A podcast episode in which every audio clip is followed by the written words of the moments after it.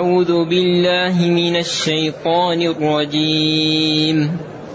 وإذ أوحيت إلى الحواريين أن آمنوا بي وبرسولي قالوا آمنا واشهد بأننا مسلمون. بأننا واشهد أيوه واشهد بأننا مسلمون.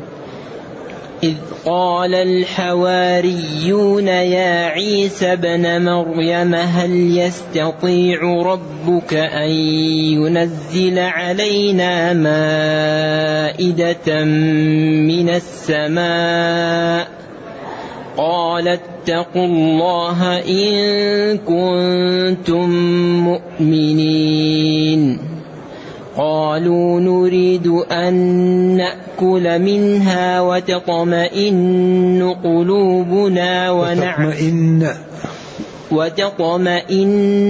قلوبنا ونعلم أن قد صدقتنا ونكون عليها من الشاهدين.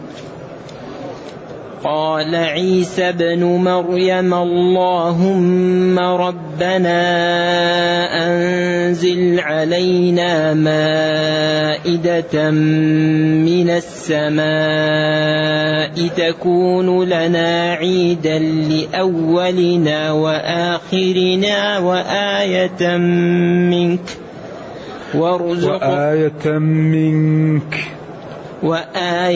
منك وارزقنا وأنت خير الرازقين. قال الله إني منزلها عليكم فمن يكفر بعد منكم فإني أعذبه عذابا لا أعذبه أحدا من العالمين. الحمد لله الذي أنزل إلينا أشمل كتاب وأرسل إلينا أفضل الرسل وجعلنا خير أمة أخرجت للناس، فله الحمد وله الشكر على هذه النعم العظيمة والآلاء الجسيمة، والصلاة والسلام على خير خلق الله وعلى آله وأصحابه ومن اهتدى بهداه. أما بعد، فإن الله تعالى يقول ويخبر يعني أنه أوحى إلى الحواريين أن آمنوا بي وبرسولي. وإذ أوحيت إلى الحواريين أن آمنوا بي وبرسولي. إذ ظرف لما مضى من الزمان، وقد يأتي بمعنى إذا معنى لما يستقبل من الزمان، فإذ وإذا يتعاوران، والسياق هو الذي يميز ذلك. وكل من إذ وإذا ظرف يلزم إضافته إلى الجمل، وألزموا إذا إضافة إلى جمل الأفعال. نعم. وقلنا إن العامل فيها مشتق أو مصدر يتركب المعنى به. اذكر مثلا، اذكر وقت إيحائي. وإذا أوحيت اذكر وقت إيحاء إلى هؤلاء، وقت إخبار لهم. والوحي الإعلام السريع. يقول أوحي إلي وحيا، يعني أخبرني إخبارا خفيفا سريعا خفيا. ولذلك الوحي يأتي على أقسام 5 أنواع. منها يأتيه النبي صلى الله عليه وسلم، يأتيه الملك على صورة رجل كدحية بن الكلبي، وأحيانا ينام ويأتيه المعلومة في النوم، وأحيانا ينفذ في روعه، وأحيانا يأتيه كصلة الجرس وهو أشده. ويكون النبي صلى الله عليه وسلم في حالة يعني كأنه خارج عن الكون، في حالة أخرى، لأن الملك في صورة والإنسان في صورة، فيكون الصورة كأنه بين الأقران والنائم، ولذلك يكون يعالج من الوحي معالجة شديدة، بحيث إذا كان على الناقة تبرك أحيانا لثقل الوحي عليها. ومرة أوحى إليه وفخذه على أحد الصحابة قال كادت فخذي أن تنكسر. أيوة ويتفصم عنه، وتجد العرق في اليوم الشاتي من شدة الوحي، فيفصم عنه وقد وعى ما نزل إليه. لذلك قال أخونا هذا دروز في كتابه القرآن أو أسلوب القرآن، واحد من علماء الشام من فلسطين، قال أكبر دليل على أن القرآن خارج عن النبي صلى الله عليه وسلم قوله تعالى لا تحرك به لسانك لتعجل به. قال هذه الجملة الكلام القبلها والكلام البعدها متصل ببعض، لكن هو كان يحاول أن يحفظ القرآن يخاف أن يتفلت عليه ويضيع، فقال له ربه لا تحرك به لسانك لتعجل به، إن علينا جمعه وقرآنه فإذا قرأناه فاتبع قرآنه ثم إن علينا بيانه. وعاد الكلام لما بعد هذا لما قبله. قال هذا دليل على أن هذا الوحي ما له علاقة به، وإلا كيف يجعل هذه الجملة قبل هذا وبعده؟ ولكن هو وحي يأتيه وهو يمتثل صلوات الله والسلام عليه. لذلك هذا الدين لا يمكن يقاوم إلا بما لا يقاوم الإسلام بالتجهيل. أيوة يجهل المسلمون بالإسلام. واحد تقول له سمعني آية من سورة البقرة يقول لك إيش سورة البقرة، ما يحفظ. أيوة أو بماذا أو بعدم السماح للمسلم أن يبين القرآن أو يبين الدين. إذا الإسلام يقاوم بأحد طريقين: الطريق الأولى أن يجهل المسلمون بالإسلام فيصبح المسلم لا يعلم شيء من الدين. الطريقة الثانية أن يقال للمسلم لا تتكلم، اسكت، لا تبين. فإذا فهم المسلم الإسلام وقيل له بين، من يستطيع أن يقف في وجه الإسلام؟ لذلك الإسلام يعلو ولا يعلى عليه. قال وإن جندنا لهم الغالبون، قال بالحجة، لأن المسلمين ينغلبون، لكن بالحجة لا ينقلب الإسلام أبدا. وإذا قام المسلمون بما كلفوا به لا ينهزمون. إذا وفى المسلمون بالمطلوب منهم حتما ينتصرون. هذا لازم يفهم. هذا أي هزيمة أو أي نصر لغير المسلمين على المسلمين سببه أن المسلمين لم يقوموا بالمطلوب. فإذا قام المسلمون بما طالبهم به الشرع الله ينصر المسلمين، لأن الله قادر ويملك الرياح ويملك الملائكة، يملك جنود تسمى الريح ويملك جنود تسمى الملائكة. والريح يمكن أن تقلع الكرة الأرضية وترميها في البحر، وجبريل وضع جناحه تحت قرى قوم لوط وقلبها بهم. إذا استقام المسلمون على ما طلب منهم حتما سينتصرون. إذا لما لا ننتصر؟ لأننا لم نقم بالأسباب. إذا أردنا أن نأخذ الثمن ندفع ما لا ندفع، يعني الثمن. إذا أردنا أن نأخذ المثمن أو السلعة ندفع المقابل. ما يمكن واحد يأخذ الثمن والمثمن وبعدين، ما يمكن. ذلك المسلمون يوم الخندق، والمسلمون يوم بدر، والمسلمون يوم أحد، والمسلمون يوم حنين. هذه 4 معارك كبيرة أو غزوات كبيرة. فبدر كانوا ضعاف وخرجوا على غير ميعاد، ونبيهم دعا ووعدهم ربهم إحدى طائفتين، ويعدكم الله إحدى طائفتين، وقال ربي أنجز لي ما وعدتني، والله امتن عليهم وقال ولقد نصركم الله ببدر وأنتم أذلة.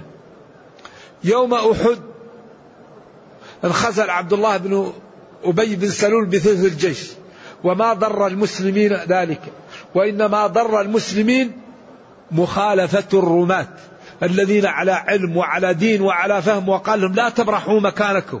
فلما رأوا المشركين ينهزمون قالوا هو أمرنا خوف من الأعداء والأعداء انهزموا، إذا نشارك في الغنيمة. قال بعضهم ما كنت أظن أن منهم من يريد الدنيا حتى أخبر الله منكم من يريد الدنيا ثم صرفكم، قال هو من عند أنفسكم. يوم حنين كانوا كثير وانهزموا ولكن الله ثبت، ويوم حنين إذا أعجبتكم كثرتكم فلم تغن عنكم شيئا. يوم الخندق كان كل من في الأرض يقاطع المسلمين، كل من في الأرض، جميع أنواع المقاطعات، وجاءت قريش وغطفان وهوازن والأحابيش وجاءوا من فوق المدينة ومن أسفلها، حتى وصل بهم الخوف أن الله قال وبلغت القلوب الحناجر. طيب ما الذي عندهم السبب اللي يستطيعوا قاموا به، السبب المادي حفر الخندق، السبب المعنوي هذا ما وعدنا الله ورسوله وصدق الله ورسوله وما زادهم إلا إيمانا وتسليما. إذا قاموا بالركنين، الركن المادي حفر الخندق، الركن المعنوي هذا ما وعدنا الله ورسوله والإيمان والتسليم لقضاء الله وقدره والقيام بالأسباب. فنصر الله المسلمين بشيء لم يكن في الحسبان، أصبح كل ما نصبوا خيمة نسفتها الرياح، نصبوا قدر نسفتها الرياح، عقلوا جمل نسفتها الرياح، وجاءت الملائكة وبثت في قلوبهم الرعب، وامتن الله على المسلمين وقال جل وعلا يا أيها الذين آمنوا اذكروا نعمة الله عليكم إذ جاءتكم جنود فأرسلنا عليهم ريحا وجنودا لم تروها. إذا لينصر بالملائكة والرياح كيف تكون العلاقة معه؟ على ما شرع، على ما طلب. إذا الأمة لو تسير على ما طلب منها والله تنتصر، لكن إذا كانت الأمة لا تسير على المطلوب منها هذا الذي يؤخر النصر ويؤخر العزة ويؤخر ما ينبغي أن تكون فيه الأمة. إذا الله خلق الكون بقانون الأسباب، تدفع تربح، تنام تخسر، اللي يبقى الربح يدفع، اللي يبقى العز يدفع، اللي يبقى التقى يغض بصره، اللي يبقى العلم يدرس، اللي يبقى ونعم يكرم الناس ويتغاضى عنها، كل شيء بثمنه. أما واحد يريد ونعم وهو ما يكرم الناس، ويريد أن يكون تقي وهو ينظر في الحرام، ويريد أن يكون عالم وهو لا يفتح كتاب، هذه مغالطة، مغالطة زائد مغالطة تنتج ماذا؟ مغالطة. إذا من يريد شيئا ماذا يعمل له، من يريد شيئا يعمل له، والأبواب مفتوحة، العز في التقى، الذي يغض بصره ويكف لسانه ويخاف الله ويكثر من ذكر الله والاستغفار يقوى إيمانه، الذي يقع في أعراض الناس وينظر في الحرام ويتكلم بالحرام يضعف إيمانه، الذي يدرس يقوى علمه. إذا كل شيء بثمنه، كل شيء بثمنه. أوفوا بعهدي أوفي بعهدكم، أوفوا بعهدي أوفي بعهدكم، إن الله اشترى من المؤمنين. إذا هذه صفقة ومبادلات، الذي يريد أن يأخذ الثمن يدفع المثمن. لذلك من الغريب أن الكفار علموا من ظاهر الحياة الدنيا أن الدنيا لا تنال إلا بالعمل. الكافر يعمل، الكافر يشتغل، الكافر يجتهد، الكافر لا يغش، الكافر يستهين بالاستشارة، الكافر يشتري العقول. وبقي الكفار أقوياء وبقي المسلمون ضعاف، لأن هؤلاء قاموا بالأسباب وهؤلاء لم يقوموا بالأسباب، والدنيا يحكمها قانون المسببات. إذن لابد أن نعتني بالأسباب، نعتني بالمؤسسات، نعتني بالصدق، نعتني بالعلم، نعتني بالاستشارة، نعتني بالأذكياء، نعتني بالتعاون حتى نقوى. أما إذا كان كل واحد ما له شغل في الثاني وكل واحد ما يهتم والثاني ما يهتم، الأمة تتكون من الأفراد. فإذا كان كل واحد ما يعنيه، إيش النتيجة؟ إذن يقول جل وعلا: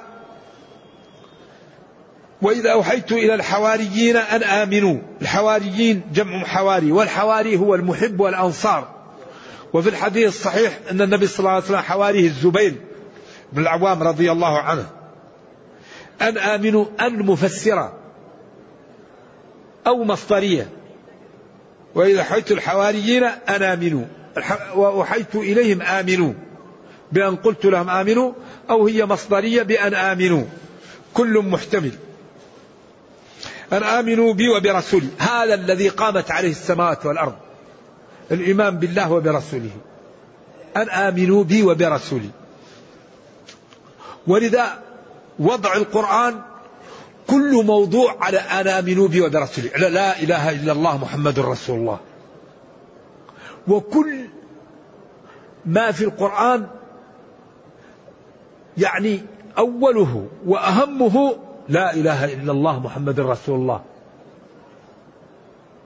وكل رسول يأمر قومه بهذه الكلمة لا إله إلا الله.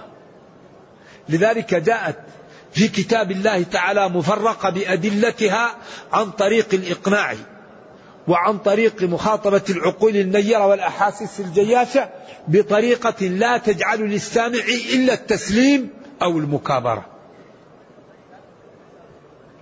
فهذا القرآن قلنا إنه جاء يبين 7 علوم، وهي التوحيد والنبوات والميعاد والأحكام والوعد والوعيد والقصص. وقلنا إن هذه العلوم 7 مشار لها في الفاتحة. وقلنا إن البقرة شارحة لسورة الفاتحة. وبينا أن أول البقرة قسم أهل الأرض إلى 3 أقسام: مسلم وصفاته وجزاؤه، وكافر وصفاته وجزاؤه، ومنافق وصفاته وجزاؤه. وأن أهل الأرض إما مسلم أو كافر أو منافق، وأن القسمة لا رابع لها. ثم نادى الجميع، نادى الطوائف 3 بعد أن أعطى كل طائفة صفاتها وما تستحق وبينها بيان لا تشتبه مع الأخرى. نادى الطوائف 3: يا أيها الناس، أي يا مسلمون ويا كافرون ويا منافقون. وأتى بأول أمر في المصحف: اعبدوا ربكم. وأحدث تساؤل ضمني وذكر 5 أمور لا يقدر عليها إلا الله: من هو ربنا الذي نعبد، خلقنا وخلق آباءنا وخلق السماء وخلق الأرض وأنزل المطر من السماء وأخرج النبات من الأرض.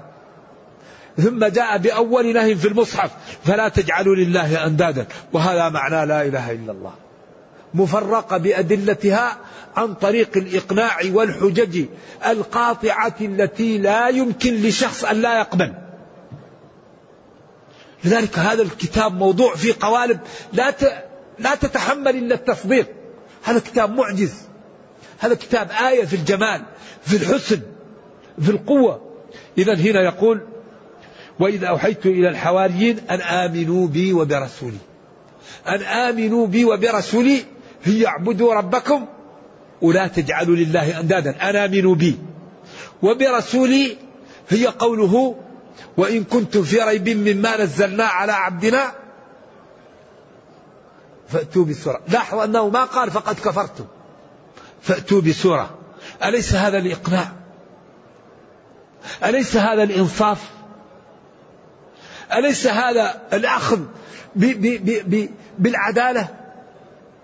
وإن كنتم في ريب مما نزلنا على عبدنا، وإن كنتم في شك وعدم تصديق في هذا القرآن الذي نزلته على عبدي محمد صلى الله عليه وسلم، إن كنتم في تكذيب من ذلك فهو جاء بلغتكم وبكلامكم فأتوا بمثله.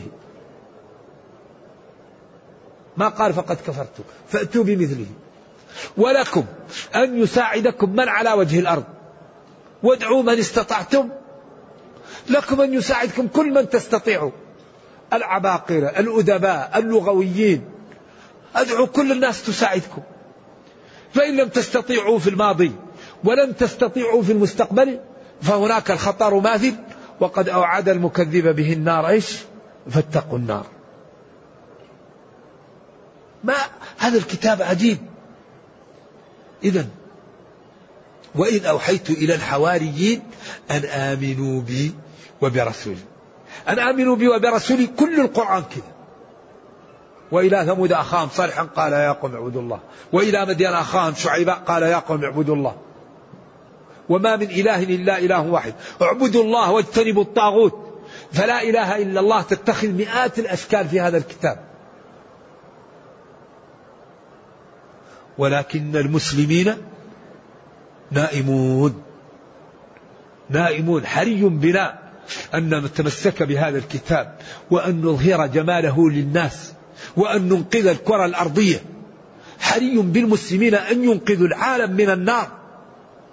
عندهم هذا الكتاب والناس إذا لم يتنبه لها تدخل النار.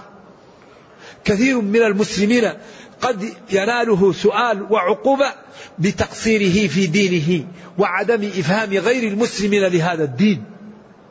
لذلك ربنا يقول وتعاونوا، هذا الأمر يجب أن نعمل به، وتعاونوا، وتعاونوا على البر والتقوى.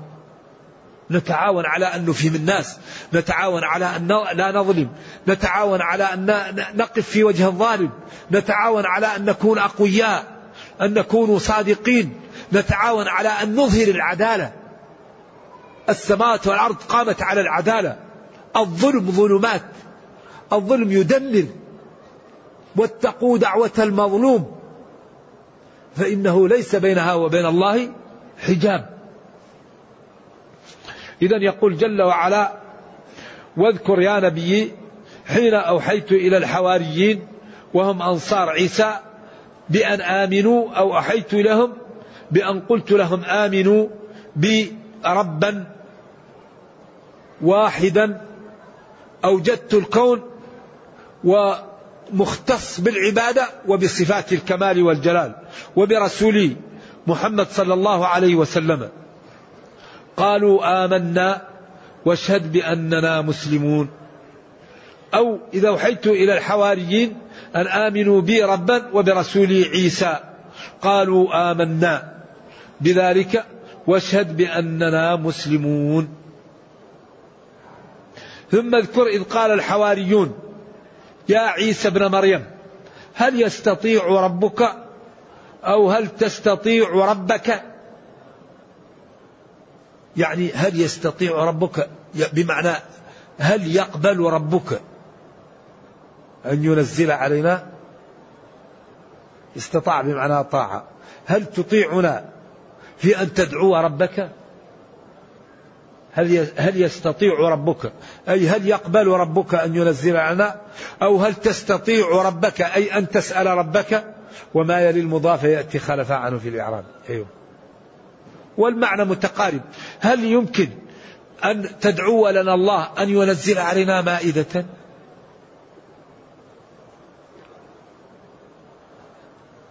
أو هل يقبل الله أن ينزل علينا مائدة؟ قال لهم اتقوا الله. هذا لا يقال. الله تعالى أمره إذا أراد شيئا أن يقول له كن فيكون. إنما أمرنا لشيء إذا أردناه نقول له كن فيكون. لما قال للنار كوني بردا لو لم يقل سلاما لتجمد إبراهيم، ولما قال للذين اصطادوا يوم السبت كونوا قردة تغيرت أشكالهم، ولما تجلى ربه للجبل جعله دكا. أمره إذا أراد الشيء. قال للصخرة أخرجي ناقة أخرجت ناقة، قال للعصا كوني حية صاحبها خاف منها قال له لا تخف. هو يدرب وهو خائف، عصا أصبحت حية قال لا تخف. ذلك أمر الله، أمر عجيب ويحق. قال له إنه الله، السماوات على أصبع والأراضين على أصبع والأرض قبضته يوم القيامة وما تسقط من ورقة إلا يعلمها.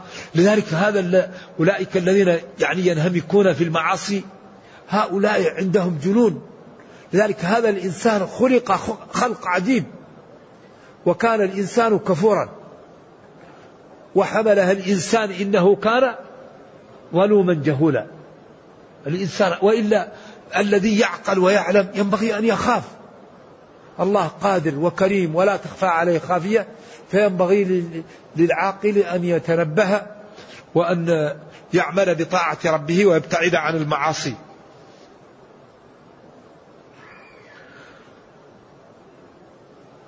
قالوا آمنا واشهد بأننا مسلمون. بعدين طلبوا منه أن ينزل عليهم مائدة من السماء. هل يستطيع ربك أن يقبل ربك أن ينزل علينا مائدة، أو هل تطلب ربك أن ينزل علينا مائدة من السماء؟ قال لهم اتقوا الله إن كنتم مؤمنين فلا تقولوا هذا الكلام. إذن قالوا نحن في حاجة نريد أن نأكل منها وتطمئن قلوبنا في أننا على حق، وأن ربنا ناصرنا ومؤيدنا، وأنك أنت أيضا على حق، حتى تطمئن نفوسنا كما قال إبراهيم ولكن ليطمئن قلبي.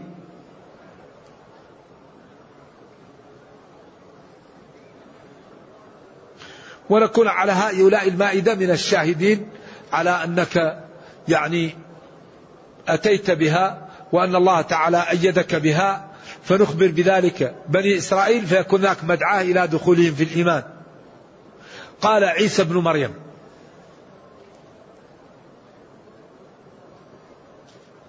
يا اللهم يا ربنا أنزل علينا مائدة. المائدة الخوان الذي عليه الطعام، فإذا كان الطعام بدون خوان يقال له الطعام ليس مائدة، وإذا كان خوان بدون طعام يقال له الخوان أو السفرة. المائدة هو المكان اللي يهيأ للطعام ويكون عليه الطعام. إذن أنزل علينا يعني خوان عليه الطعام. فدعا الله وقال اللهم ربنا أنزل علينا مائدة من السماء تكون لنا عيدا لأولنا وآخرنا وآية منك وارزقنا وأنت خير الرازقين. هنا كلام طويل عريض في كتب التفسير وأغلبه إسرائيليات. وهل المائدة نزلت أو لم تنزل؟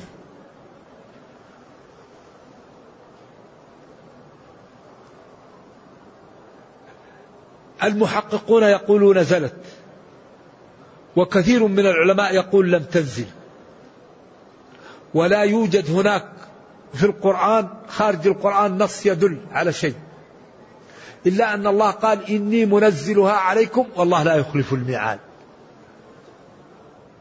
هذا أقوى دليل. والأحاديث الواردة أغلبها لا يصح، وإن صحت تصح إسرائيلية فقط عن بعض السلف لا ترفع للنبي صلى الله عليه وسلم. إذن قال عيسى بن مريم يا الله يا ربنا أنزل علينا. اللهم الميم عوض عن الياء في أول الكلام. أنزل علينا مائدة. الإنزال يكون من فوق، والمائدة قلنا الخوان الذي عليه الطعام من السماء، يعني من فوق.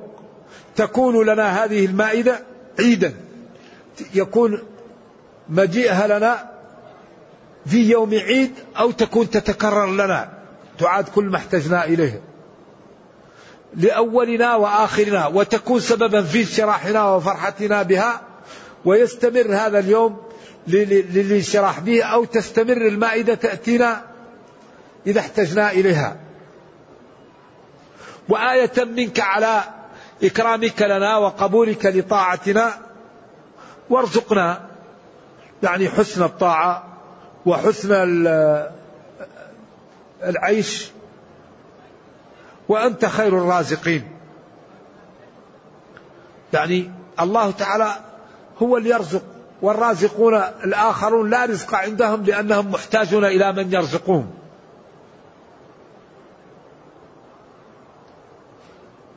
قال العلماء أن المائدة لما نزلت وكفروا عذبهم الله عذابا، هم وقوم فرعون والمنافقون، لم يعذبه لغيرهم. أشد الناس عذابا ثلاثة: أصحاب المائدة والمنافقون وأصحاب فرعون. النار يعرضون عليها غدوا وعشيا ويوم تقوم الساعة أدخلوا آل فرعون. ولذلك قال إن المنافقين في الدرك الأسفل من النار، أو في الدرك الأسفل من النار. وقال في هؤلاء فمن يكفر بعد منكم فإني أعذبه عذابا لا أعذبه أحدا من العالمين. إذا من العلماء من قال نزلت، ومنهم من قال المائدة لم تنزل، ومنهم من قال الله أعلم بذلك، والمحققون يقولوا المائدة نزلت، لأن الله قال إني منزلها عليكم والله لا يخلف الميعاد. فإني أعذبه، أي من كفر بعد إنزالها، عذابا شديدا لا أعذبه أحدا من الخلق، من الإنس والجن. وطلب الآيات خطر. أي قوم طلبوا الآية ولم يؤمنوا يهلكوا. ولذلك قال وآتينا ثمود الناقة مبصرة فظلموا بها وما نرسل بالآيات إلا تخويفا. وفي أول السورة القادمة لما قالوا يأتيهم قال وما منعنا أن نرسل بالآيات إلا أن كذب بها الأولون.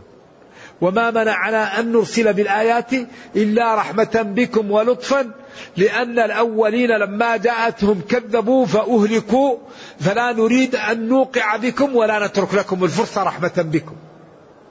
ولذلك ربنا كريم ويدبر الأمر، يدبر الأمر للمسلمين ويدبر الأمر، فيجعل بعض الناس الذين لا يصلح لهم إلا الفقر فقراء، هذا رحمة بهم، لأنه إذا وجد الغنى كفر وطغى. ويجعل بعض الناس الذي لا يتحمل الفقر غني، لأنه إذا كان فقيرا كفر. ويجعل بعض الناس لا يصلح له الغنى ولا الفقر فيعطيه الكفاف. لذلك هو يدبر الأمر ويختار لنا، ما كان لنا الخيار. لذلك ينبغي لكل واحد منا أن يقوم بالأسباب ويسأل العافية، ويعلم أن ما اختار له ربه هو الذي يكون فيه الخير، ويقبل ما قدر له ربه، ولا يقبل السيء. لا يقبل أن يكون جاهلا، ولا أن يكون خسيسا، ولا أن يكون رديئا، وإنما يسأل الله العافية ويقوم بالأسباب، وعند ذلك يرضى بما قدر له ويسأل الله العافية، لأن الله تعالى كريم وأمرنا بالأسباب. وقال وقل اعملوا، وقال وتعاونوا، وقال افعلوا الخير لعلكم تفلحون، وقال وأمر بالعرف. فأمرنا أن نقوم بالأسباب، وجعل الإعانة لمن قام بالأسباب. ومع ذلك نعلم أن الله تعالى قادر، وأنه يعني يختار لعباده الصالحين ما فيه الخير لهم. العبد الصالح كل ما يعمل له خير، ولذلك قال عجبا للمؤمن أمره كله له خير، إن أصابته سراء شكر فكان خيرا له، وإن أصابته ضراء صبر فكان خيرا له، وليس ذلك لغير المسلم. ولعلنا إن شاء الله بعد هذا الأسبوع يمكن أن نأخذ إجازة أسبوع، ولكن إن شاء الله غدا ندرس يوم الأربعاء، لكن يمكن يكون غدا في هذا الأسبوع هو آخر الأيام، ولعل لخروج عن المدينة لمدة يومين ثلاثة أربعة كذا الأسبوع القادم، ثم نستأنف هذه الدروس ونرجو الله جل وعلا أن ينفعنا بها وأن يرزقنا فهم القرآن والعمل به. اللهم أرنا الحق حقا وارزقنا اتباعه، وأرنا الباطل باطلا وارزقنا اجتنابه، وأن لا تجعل الأمر ملتبسا علينا فنضل. اللهم إنا نسألك السلامة من كل إثم، والغنيمة من كل بر، والفوز بالجنة، والنجاة من النار. اللهم اغفر لنا ذنوبنا كلها، دقها وجلها، أولها وآخرها، علانيتها وسرها. اللهم إنا نسألك أن تحفظ هذا البلاد وحكامها، وأن تحفظ بلاد المسلمين جميعا وأهلها. اللهم وحد بين صفوف المسلمين، وقوي شوكتهم، ورد عنهم كيد أعدائهم، وارحم ضعفنا يا إلهنا. اللهم ارحم ضعفنا، وتجاوز عن سيئاتنا، وارحمنا ووالدنا وأشياخنا ومحبنا ومن أوصانا، وأزواجنا وذرياتنا. اللهم إنا نسألك الجنة، اللهم إنا نسألك الجنة، اللهم إنا نسألك الجنة، اللهم إنا نعوذ بك من النار، اللهم إنا نعوذ بك من النار، اللهم إنا نعوذ بك. اللهم صل وسلم على نبينا محمد وعلى آله وصحبه. سبحان ربك رب العزة عما يصفون، وسلام على المرسلين، والحمد لله رب العالمين، والسلام عليكم ورحمة الله وبركاته. والدي متوقفين يجوب أن نصلي ركعتين لله وصوم الوالدين. لا، صلي وادعوا لهم، أو صوم لهم وتصدق عنهم، لا تصلي. نعم، لكن لا صوم إذا كان عليهم صوم نذر. يقول: السلام عليكم، بارك الله فيكم وفينا جميعا وفيك، وجزاك خير الجزاء. نرجو منكم نصيحة عن طلب العلم، كيف يكون ومن الأوليات في طلب العلم؟ حفظ الله فضيلتكم وحفظ الجميع. يا إخواني، طلب العلم باختصار يكون بست نقاط: الذكاء، الغير ذكي يتعلم فروض عين ويشتغل فيما يحسن. صحيح طلب العلم فيه فضل، لكن الإنسان المال أهلية يدرس فروض العين ويبحث له لجانب ينتج فيه للأمة. والشاطبي في كتابه القيم الموافقات قال: إذا كان هناك مسلم يتقن جانبا من جانب العلم ينبغي أن يجتهد فيه ويسده للأمة، وهذا هو عين التخصص. هذا الشاطبي ذكره في الموافقات. قال: إن كانت هناك مادة أو علم يتقنه المسلم ينبغي أن يسده للمسلمين ويعلمه، حتى لا يحتاج المسلمون لمثل هذا العلم. إذن أول شيء لطالب العلم الذكاء، يكون عنده الأهلية. ثاني شيء الحرص، إذا سمع بكتاب يسجله، إذا سمع بشيخ يكتب عنوانه، تشكل له مسألة يسأله عن المسألة، إذا علم بمحاضرة يحضرها، إذا علم بندوة يحضرها، إذا علم بشبكة جديدة تتكلم عن العلم يعرف محلها. إذن الحرص. ثالث شيء الاجتهاد، كل يوم يأخذ لوح جديد، وكل يوم يراجع من محفوظه ولو سطر ولو كلمة. من بركة العلم أن تنسب العلم لمن أخذته منه، يعني من بركة العلم أنك إذا تعلمت لازم تخلص لله. العلم ما يتركك يمكن تراعي، العلم ما يتركك يمكن تجامل، لأنك إذا بقيت لحالك تعلم أن الله مطلع عليك، وأن لا تخفى عليه خافية، وأن الذي ليس له لا يقبله. إذن العلم يرغمك على الإخلاص، العلم يرغمك على الخوف، العلم يرغمك على العمل، العلم يرغمك على أن لا تغش. العلم عجيب. إذن لا بد من التفرغ، الذي يريد أن يطلب العلم لا بد أن تتفرغ ولو ساعة، لا بد أن تتفرغ وقت الطلب، لا يكون عندك إلا الطلب. قال الشافعي: من دخل في أمرنا هذا فلا يضيع ساعة. يقال الشعبة كان له بهيم أكرمكم الله، وكان إذا أراد البهيم يشغله البهيم، لأنه لا بد له من محل يحط فيه البهيم، ولا بد أن يشتري للبهيم علف. فقال كيف يدرس من له حمار؟ فباع الحمار، وبعدين احتاج إلى أن يأتي بنفقة فما وجد من يأتي بنفقة. طيب واحتاج، قال كيف يدرس من لا حمار له؟ فهو أصبح اللي يعذبه الحمار، فإن جاب الحمار يشغله الحمار عن الدراسة، وإن لم يكن عنده حمار يحتاج ما يستطيع أن يأتي بشيء فيتعطل العلم. إذن هو هم العلم، فالحمار يشغله والحمار يحتاج إليه. فإن جاء بالحمار قال كيف يدرس من له حمار، وإن باع الحمار كيف يقول يدرس من لا حمار له.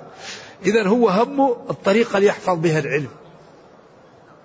نحن الآن كم واحد عنده يشغله، فالذي يريد أن يدرس لا بد أن يتفرغ.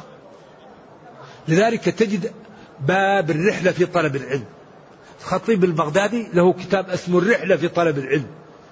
ولذا العالم قبل أن يكون عالم يسافر عن بلده، لأن الإخوان والأصدقاء والعشيرة والجماعة والوالدين نحن نريده.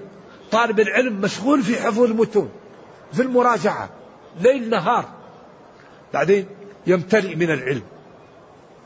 لابد من التفرغ، بعدين لابد من صحبة الشيخ، لأن الذي لا شيخ له يا لطيف. تجد الرجل قرأ في الكتاب الحبة السوداء، قرأها الحية السوداء شفاء من كل داء، وراح وبحث عن حية سوداء وقتلها ونشفها وجعلها بودرة وحطها في عينه فعمية، لأنه الحبة السوداء قرأها الحية السوداء وما جاء للشيخ. وتعال شوف المصحفين هذا كيف، واحد قرأ في كتاب المؤمن كيس فطن فقرأها المؤمن كيس قطن، فقال يقول سبحان الله المؤمن كيس قطن، كيف المؤمن كيس قطن؟ كيس فطن قرأها. والثاني قال يذهب يوم الجمعة بسكينة ووقار، قرأها بسكينة وفار، وأخذ الفار وربطه في السكين وهو رايح للمسجد. قال له أنت مجنون، قال له أنت المجنون، هذه السنة. إذن لا بد لطالب العلم من شيخ. الذي لا يدرس على الشيوخ تكون عنده أخطاء كبيرة وجسيمة. النقطة الأخيرة طول الزمن، الذي يريد العلم لا يستعجل. طول الزمن، اليوم وبكرة والشهر والسنة، بعدين يمتلئ الواحد من العلم، وكل شيء تنفع فيه المجاملة إلا العلم. الواحد إذا قلت عالم وهو ما هو عالم لازم تحط شطرطون على فمه، تقول لا تتكلم، تقول لهم جاكم العلامة، لكن بس هو علامة لا يتكلم، لأن أي واحد تكلم ظهر هل عالم أو غير عالم. ولذلك قال له تكلم لأراك، ومهما تكن عند امرئ من خليقة ولو خالها تخفى على الناس تعلم. العلم ما فيه مجاملة، يا واحد يعلم يا واحد ما يعلم، ما فيه. فلذلك ينبغي من يريد أن يجتهد العلم يحرص على هذه النقاط، ثم يبدأ بصغار العلوم، يبدأ بالنحو، الصرف، اللغة، البلاغة، أصول الفقه، مصطلح الحديث، القواعد الأصولية، القواعد الفقهية. هذه تسمى العلوم المساعدة، المعاجم. لا بد أن يأخذ مقدمة الفيروزبادي ويقرأها على الشيخ حتى يتقنها، لأن الفيروزبادي جمع كثير من العلم في كتاب واحد. ولذلك قال جمعت زفرا في سفر، أي جمعت بحرا في قربة. ولما تقرأ مقدمته كأنه يقول ترى أنا ألفت في اللغة لأني أهل لذلك. أتى بكلام العبهر والقيصوم وكلام كأنه يقول لهم تروني أنا أهل لأن أؤلف في اللغة العربية. وقال أنا فصلت بين الواو والياء وهذا يصيم الرجال بالعي. قال القاموس المحيط أحسن شيء فيه فصل الواو عن الياء، قال لأن هذا يصيم الرجال بالعي، تليته تلوته كنيته كنوته دعيته دعوته لحيت لحوت.